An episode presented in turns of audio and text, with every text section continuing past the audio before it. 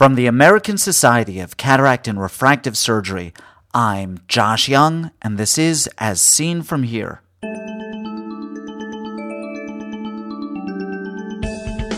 On today's podcast, Norman Jaffe and the Dawn of the Modern Age. Dr. Hutchinson discussed the book for the Archives of Ophthalmology. He says, the one negative of the book is that he spoke about intraocular lenses, which not, is not a procedure acceptable in the United States. First, this.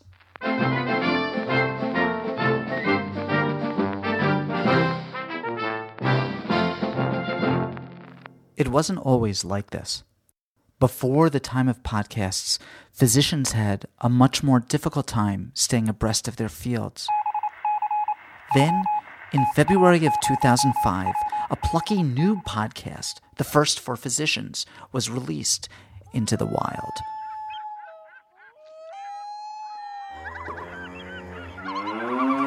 First episode of As Seen From Here was downloaded by absolutely no one because almost no one had ever heard of a podcast.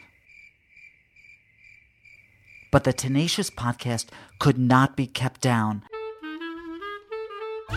Soon, ophthalmologists trickled and then streamed in. And then the plucky little podcast wasn't so little anymore and it measured uploads not in megabytes but in terabytes, and downloads not in hundreds but recorded 10,000 downloads in 103 countries every month.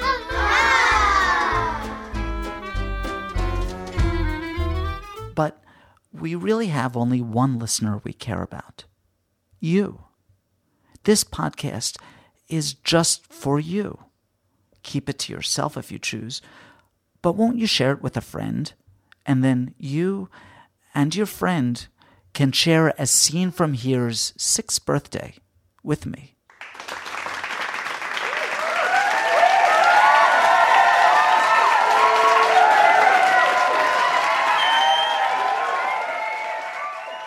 Ophthalmology distinguishes itself from other medical fields in its readiness to assimilate new technology. Indeed, in ophthalmology, if you're not trying something new, you're falling behind. Of course, there's new and there's new. Trying a new clear cornea incision is one thing. Initiating cataract surgery with a femtosecond laser is quite something else. We do have an excellent model of introduction of new technology, academic resistance, and a public relations campaign not the PERK study evaluating radial keratotomy, not even Charlie Kelman and Phaco. No, the granddaddy of them all is the introduction of the intraocular lens. Norman Jaffe was at the center of that debate. Dr. Jaffe is a founding member and second president of ASCRS, formerly the American Intraocular Implant Society. You described 1967 as, as a pivotal year in our field. Can I ask you why why that is? Well, it was the most important year in ophthalmology because of two things. One was the introduction of phacoemulsification by Dr. Kelman. And the second was the introduction in the United States of serious lens implant surgery. They both occurred in the same year. And that has affected millions and millions and millions of people. And that's why I called it the most pivotal year in ophthalmology. Now, you talk about the negative impression that arose when intraocular lenses were uh, first uh, brought brought to the U.S. because of public concern that intraocular lenses were dangerous. L- let me ask you a sort of a, a broad question here: How do we know when we're doing something that really is dangerous? You don't know. The people who started to do implants felt that by speculation that this would be successful based on what was what were the failures of years ago and we thought we had a better technology, better implants, better choice of patients and to work in a very conservative mode for the benefit and health of the patients.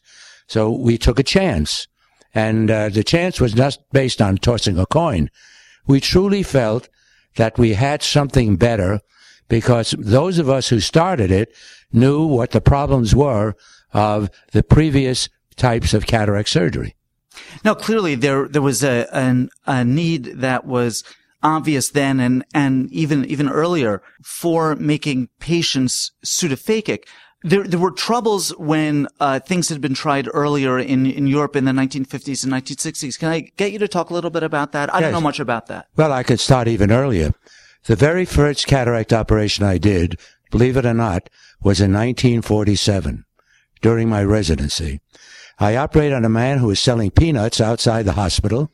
And six weeks later, which was our mode then, we put the aphakic spectacles on him he looked around the room and got so upset with the magnification, he took the glasses off and threw it against the wall. After the surgery, which was successful, I wrote a letter to my mother and said, I've done my first successful eye operation. And then it required a second letter. When he threw the glasses against the wall, I've now had my first failure. And as I stated before, that I've done thousands of cases without intraocular lenses and realized that some patients were worse off after the surgery than they were before because of inability to fall, to do simple tasks like get a key in a lock, pour coffee into a cup, walk down a flight of steps, things of that nature because of the magnification. So when we did implants in 1967 on December the 4th and 5th, we had successful patients who were like Hollywood characters.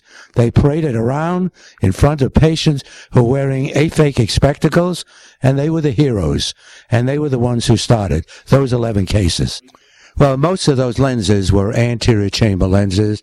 Dr. Strampelli, Dr. Joaquin Barraquer, Barcelona, the outstanding figures of European surgery. And they were having problems because of the inflammations that the patients had, poorly designed lenses, poor selection of cases, and many of those lenses had to be removed by these European surgeons. It was their almost unanimous verdict that implant surgery should be ceased. The battle for acceptance of intraocular lenses stands as, as a model for new technology in, in our field now. An important part of this involved a, a, a sort of media campaign, which you were you were talking about now, that that that involved even people like Marcus Welby. How concerned should we be with the perception that the public has about the things that we do? Well, I think the most important thing was that we we prevailed on the physicians who were the pioneers not to get their pictures in newspapers, not to consult with reporters, not to aggrandize themselves, but to do this in a conservative, honest way and a regular progression based on our early experiences.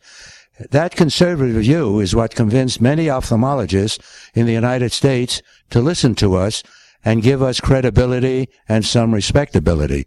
And that's really the way we did it. Also, uh, our Miami moratorium was well known.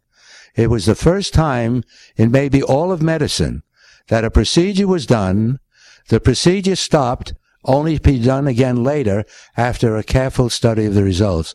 We went through two years of no longer doing implants before that came about, and I just can't tell you how, what an impact that made on the nation.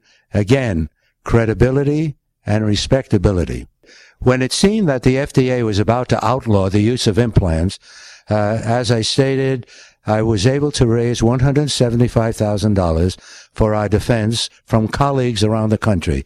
I did that as a result of two letters that I wrote to the colleagues. And then we decided to take high profile people and do the uh, uh, the uh, uh, bring the study in front of the FDA in front of an audience of 500 people.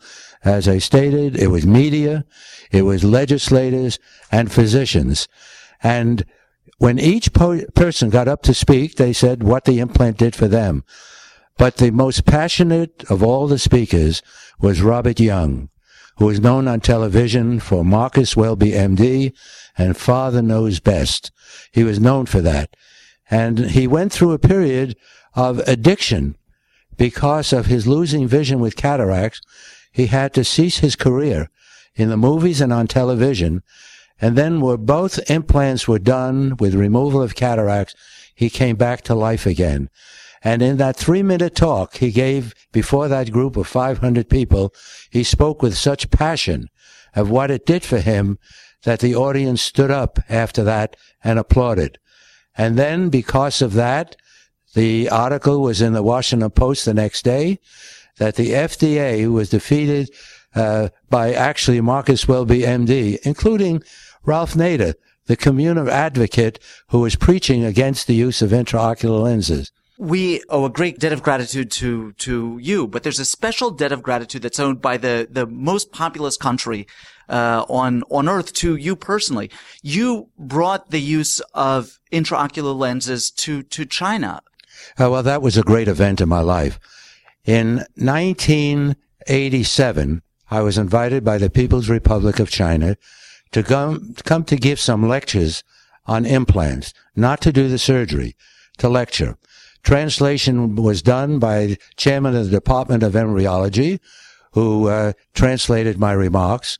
And they were so excited about that that they said, could you come back next year and do surgery live on our patients in front of an audience? I said, I can only do that if I bring my sons with me. I brought my three ophthalmologist sons with me, Mark, Gary, and Emery, who's seated next to me. And uh, we did the surgery on 23 people whom we selected in Red China. When the uh, Chinese people heard that we were coming, my name was put on the front of a major hospital that I'm coming. As a result, there was a line nearly two city blocks long of pre- of problems that were coming so that we can solve them. Some bringing children who were born blind, things of that nature.